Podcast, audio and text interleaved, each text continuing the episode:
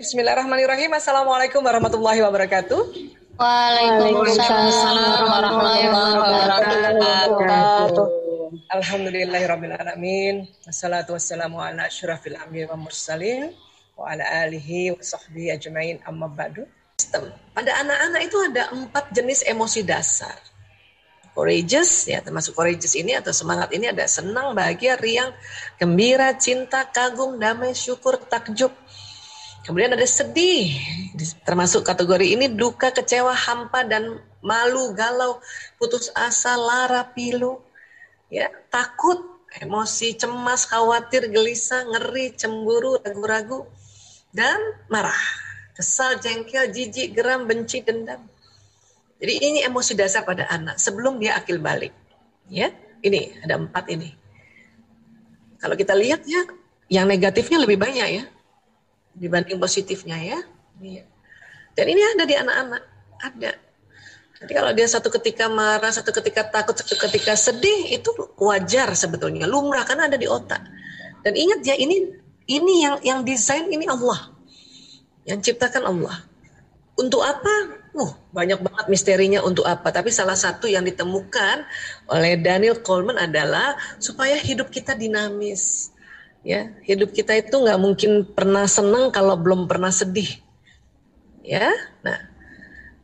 Kemudian kalau batang otak gimana Bu Aisyah ini dia batang otak? Besar banget ya ini kalau dia tegang nih fight or flight ini.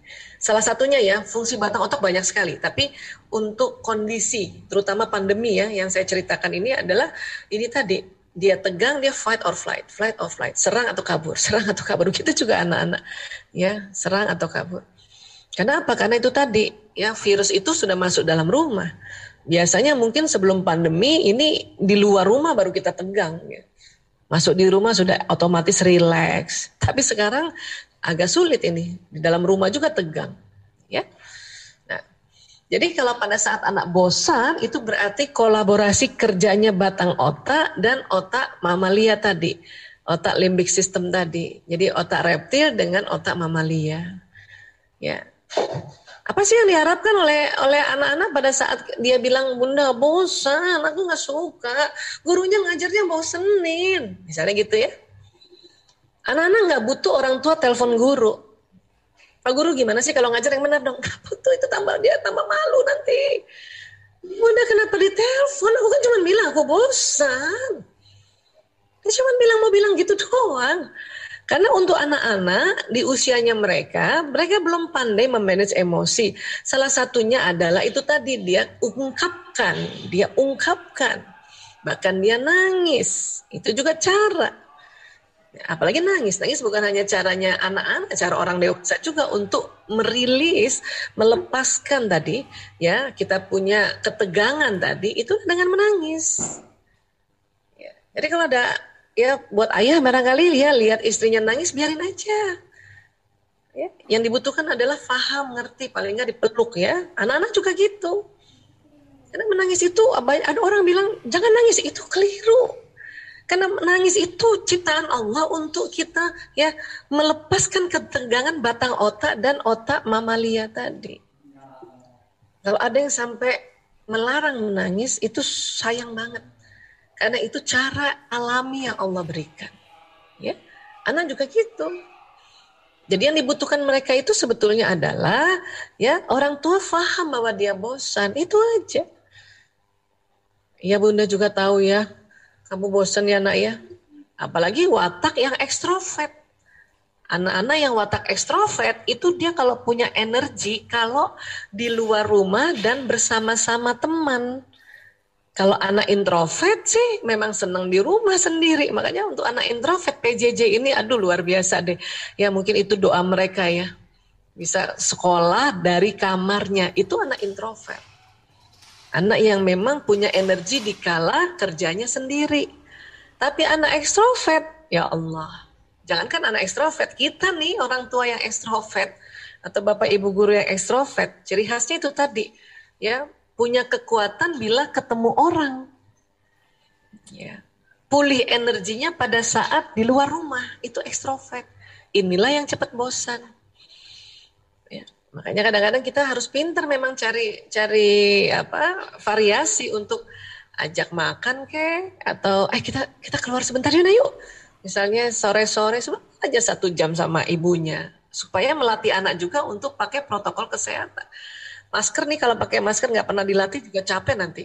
Satu ketika nanti ya sektor pendidikan dibuka ya. Sekarang kan kalau di daerah ya, terutama daerah yang yang susah sinyal kan uh, apa Pak Nadim sudah membolehkan ya yang susah sinyal kan, susah sinyal itu pun juga satu kelas cuman boleh berapa orang ya, lima, delapan gitu ya, karena takut ketinggalan karena dia sinyal susah, kemudian gadget susah di daerah ya, di Jakarta masih masih belum lagi uh, Jabodetabek ini masih belum lagi karena masih masih tempatnya sangat resiko tinggi, ya. Jadi ya ajak aja sore-sore gitu kita. Saya biasanya kalau bu bosen bu, eh kita ke mana ya paling cuman ke mana kayak gitu ke minimarket terdekat rumah, cuman beli es krim doang.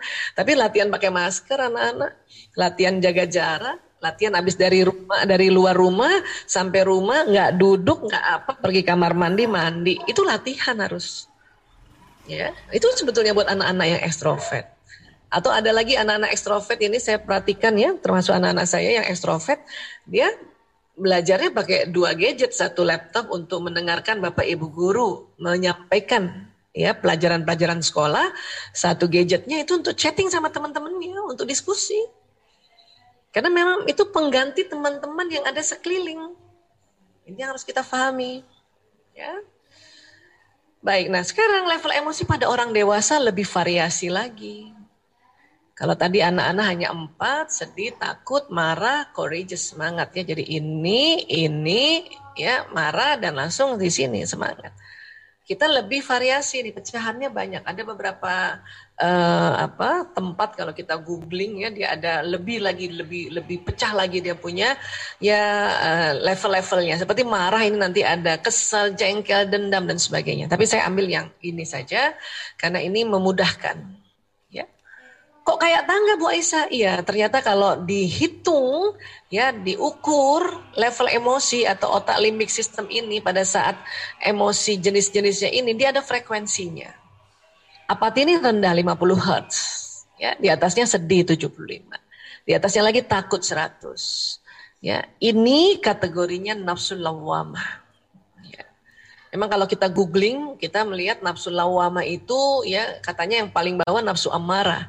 Tapi setelah ya riset terakhir mengatakan amarah itu frekuensinya 150 Hz, maka amarah itu di tengah justru. Lawama ini didefinisikan nafsu yang berlara diri. Ya, aku nggak bisa apa-apa, aku cuman gini doang. Nah, itu sebetulnya ini nuansanya sedih dan apati ya, putus asa ya apati ini.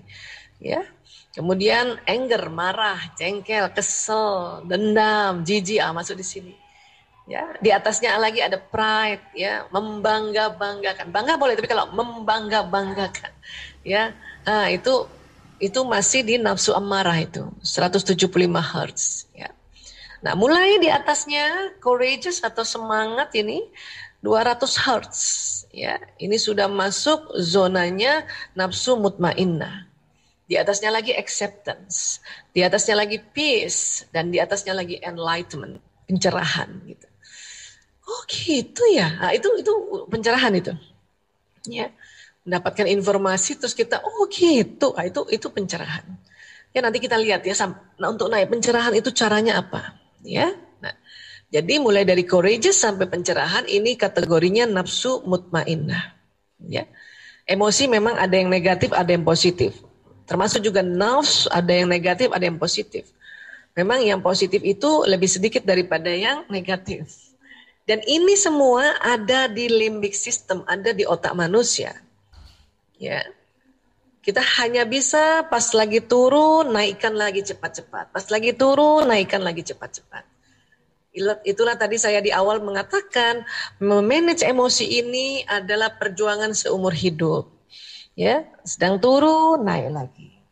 Kita sudah accept bahwa pandemi ini kita ada di rumah, ya, setahun ini kan tentu sudah di sudah accept dong ya. Waktu di awal-awal mungkin kita masih marah masih kesel gitu ya. Sekarang udah udah terima.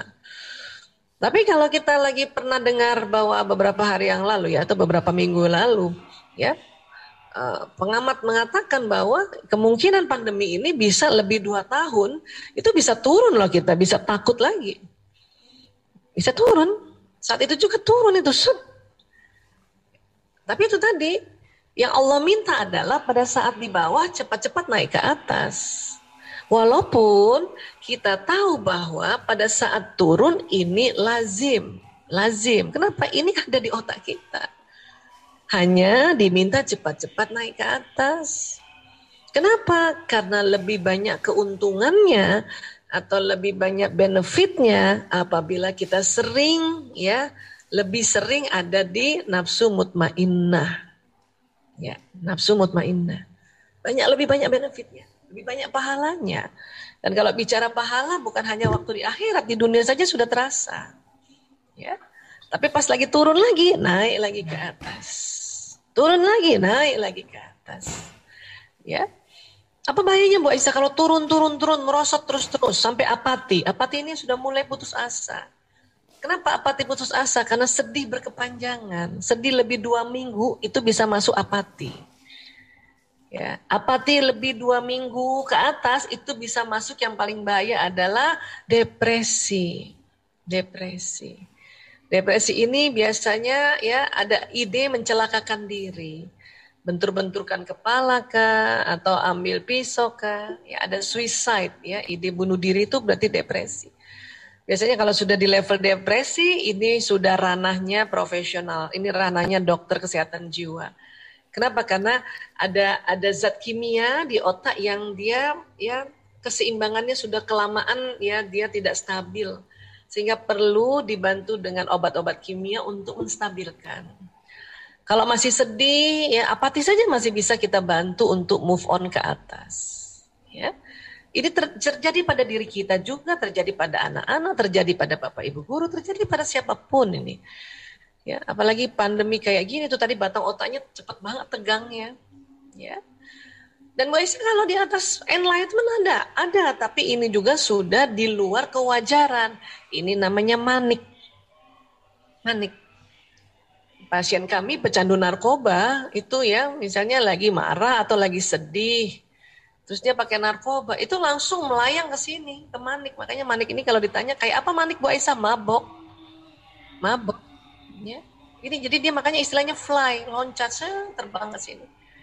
Ya, ini bahaya juga dia terlalu di atasnya dari enlightenment. Ya. Itulah makanya kita dalam Islam setiap pun kita ada rasa bahagia, rasa senang, rasa pokoknya rasa gembira, tetap harus sebut Allah. Masya Allah, tabarakallah, alhamdulillah, subhanallah kan gitu ya. Karena supaya tidak masuk ke manik karena ada kondisi-kondisi sekarang ini yang disebut masuk ke manik depresif. Yang kita sering istilah ya sekarang namanya bipolar. Itu namanya gangguan mood itu. Ya. Ini perlu juga ditangani oleh profesional. Supaya apa? Supaya dibantu. Kasihan kalau enggak. Nanganin sendiri susah kalau di manik.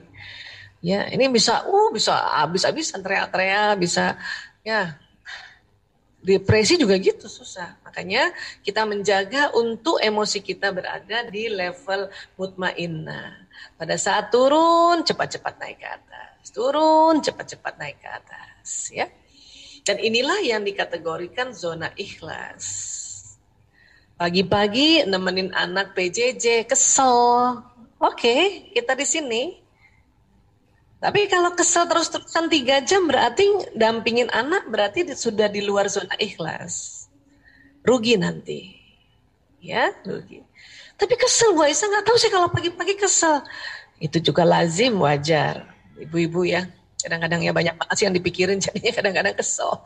Pas anak dibangunin nggak bangun-bangun mungkin ya. Bangunin subuh nggak bangun-bangun jadi molor ya kesel ibu kan.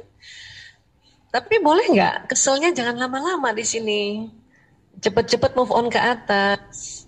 Artinya misalnya nih tiga jam dampingin anak-anak ya, dampingin anak-anak PJJ ya, lima menit aja lah di sininya lah, lima menit, ya, dua jam lima puluh lima menit sudah di level courageous kah? Atau bahkan acceptance atau bahkan peace damai. sehingga 2 jam 55 menit kita mendampingi anak itu di zona ikhlas ya Masya Allah. Ini banyak banget keuntungannya. Demi Allah banyak sekali keuntungannya kalau kita bekerja di zona ikhlas ya. Terkadang siang bisa turun lagi. Lo marah entah kenapa barangkali ada aja yang yang yang bikin bunda marah itu juga lazim tapi cepet-cepet lagi naik ke atas ya Supaya apa? Supaya dalam 24 jam ini lebih banyaknya di zona yang ikhlas. Ya. Baik, benefitnya apa Bu Aisyah? Benefitnya banyak sekali, nggak bisa dibahas hari ini semuanya. Tetapi kalau dari sisi kesehatan ya, ini luar biasa ini. Nanti ya. Namun sebelum kita bahas sisi kesehatan, kita lihat dulu di surat Al-Hadid ya ayat 22 23 ini. Bismillahirrahmanirrahim. Tiada suatu bencana pun yang menimpa di bumi dan tidak pula pada dirimu sendiri melainkan telah tertulis dalam kitab ya Lahul Mahfuz sebelum kami menciptakannya. Sesungguhnya yang demikian itu adalah mudah bagi Allah. Ya, inna dzalika 'ala Allah yasir. Mudah. Kan ini kalau kita anggap ini bencana ya menimpa di bumi nih ya sudah tertulis rupanya. Tapi tulisannya apa di kitab Lauh Mahfud kan kita nggak tahu. Bisa jadi sebetulnya ya tertulisnya adalah kalau manusia makannya halal dan toib, maka dunia damai gitu ya, sejahtera. Mungkin begitu. Tapi kalau manusia makannya yang tidak halal dan tidak toib, maka terjadi bencana. Mungkin begitu kan? Ya. Allah hanya mau menyampaikan bahwa itu mudah bagi Allah. Ya, mudah itu. Ya. Nah, kemudian apalagi yang Allah minta sebetulnya di ayat 23? Kami jelaskan yang demikian itu supaya kamu jangan berduka cita terhadap apa yang luput dari kamu dan supaya kamu jangan terlalu gembira terhadap apa yang diberikannya kepadamu dan Allah tidak menyukai setiap orang yang sombong lagi membanggakan diri. Jadi kalau ini ya ayat ini kan ya betul-betul kita diingatkan oleh Allah untuk jangan berduka cita. Kenapa? Kalau nanti bisa depresi. Ya. Dan jangan terlalu gembira. Ya, jangan berduka cita, nanti depresi. Jangan terlalu gembira, nanti manik. Dan Allah tidak suka ya orang yang sombong lagi membanggakan diri di sini. Itulah Allah ingatkan kita di surat Al-Hadid tadi, termasuk dalam bencana ini. Ya, karena ada yang kita nggak ya luput dari kita kita nggak bisa itu kita udah ya kembalikan pada Allah semuanya supaya tidak sampai depresi. Tapi juga jangan terlalu gembira bahaya nanti mabok manik. Ya, otak tuh suka bisa los ya. Dan kita diminta tidak boleh sombong, nggak boleh kita tantang itu virus mana tuh virus COVID, nggak boleh. Allah sudah ingatkan di Al-Hadid ayat 23. Jadi kita diminta itu lebih seringnya di sini nih. Ya, turun cepet-cepet naik, kalau bisa loncatin nih sombong nih ya naik di sini lagi ya Profesor David Hawking mengatakan getaran magnet energi di bawah 200 Hz menyebabkan seseorang mudah terserang penyakit. Jika frekuensi energi seseorang 200 Hz dan di atasnya maka dia senantiasa sehat. 200 mana Bu Aisyah ini dia courageous. Ya. Itulah makanya mengapa kalau lagi pas turun cepat-cepat naik ke atas minimal di sini ya di courageous. Ya, itu makanya kita kenapa kasih kasih uh, yel-yel pada diri kita atau anak-anak, yes, mau semangat, semangat, semangat. Bahkan kalau di chattingan-chattingan tuh ada tulisan semangat, semangat. Itu supaya kita berada di 200 dulu nih. Bagus lagi di atasnya. Ya. Nah, Profesor David Hawking mengatakan di dunia ini telah dia telah melihat orang yang mempunyai frekuensi positif 700 Hz sampai 1000 Hz, maka kekebalan tubuh atau imunitas dan vitalitasnya sangat tinggi. Yang mana Bu Aisyah ini 1000 ini? Ya, ini dia 700 sampai 1000 enlightenment. Gimana cara masuk di enlightenment? Ya, cara paling mujarab ternyata adalah baca Quran mujarab banget baca Quran ya Allah. Ya.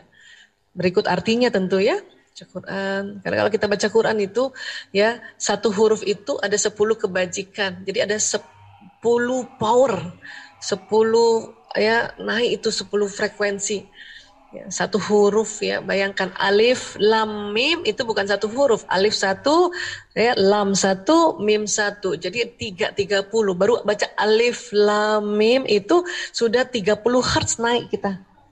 Ya. Nah ini ini ini ini yang yang keren banget, masya Allah, ya Allah. Ya. Saya juga terasa tuh kalau lagi mens nggak bisa baca Quran sendiri, ya itu langsung rasanya, aduh naik naik ke atas susah banget ya. Makanya digantikan dengan apa? Mendengarkan tausiah, mendengarkan kajian-kajian. Dengerin, sekarang gampang banget ya. Tinggal cari di YouTube mana ya guru-guru kita yang kita saat ini mau pilih hari ini. Ya, itu karena mendengarkan tausiah juga untuk bisa menaikkan ke pencerahan, enlightenment. Ya, baik. Kalau kalau cara-cara lain gimana Bu Aisyah? Ya, nah, ini kita kita harapkan tidak depresi dan tidak manik ya. Ya ini surat Al-Baqarah 153. Bismillahirrahmanirrahim. Ya ayyuhalladzina amanu sta'inu bis sabri was salah innallaha ma'as sabirin. Hai orang-orang yang beriman jadikanlah sabar dan sholat sebagai penolongmu. Sesungguhnya Allah bersama orang-orang yang sabar. Masya Allah. Mbak Isa kalau cuma sabar mas sholat, nah kita selalu begini. Alhamdulillah. Seandainya kita nggak sabar dan sholat, kayak apa kita nih terpuruknya bahaya banget ya Allah ya. Ini karena ternyata ya pada saat kita sabar dan sholat, sholat nih ya sholat itu bisa menaikkan level emosi. Ya, dari sisi emosi aja ya, belum lagi dari benefit yang lain itu baru dari levelnya tuh di otak emosi.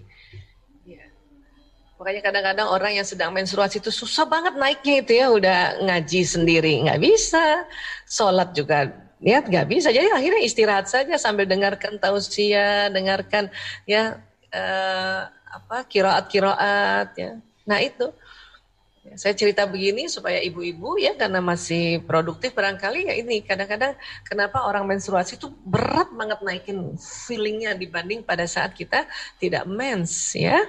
Nah Sabar, sabar itu apa Bu Isa? Sabar ini bahasa Arab dari sobaru yasbiru yang artinya menahan, menahan. Bukan menekan ya. Karena kalau menekan nanti jatuhnya depresi. Ini menahan. Supaya apa? Supaya nggak ngelabrak orang. Ya.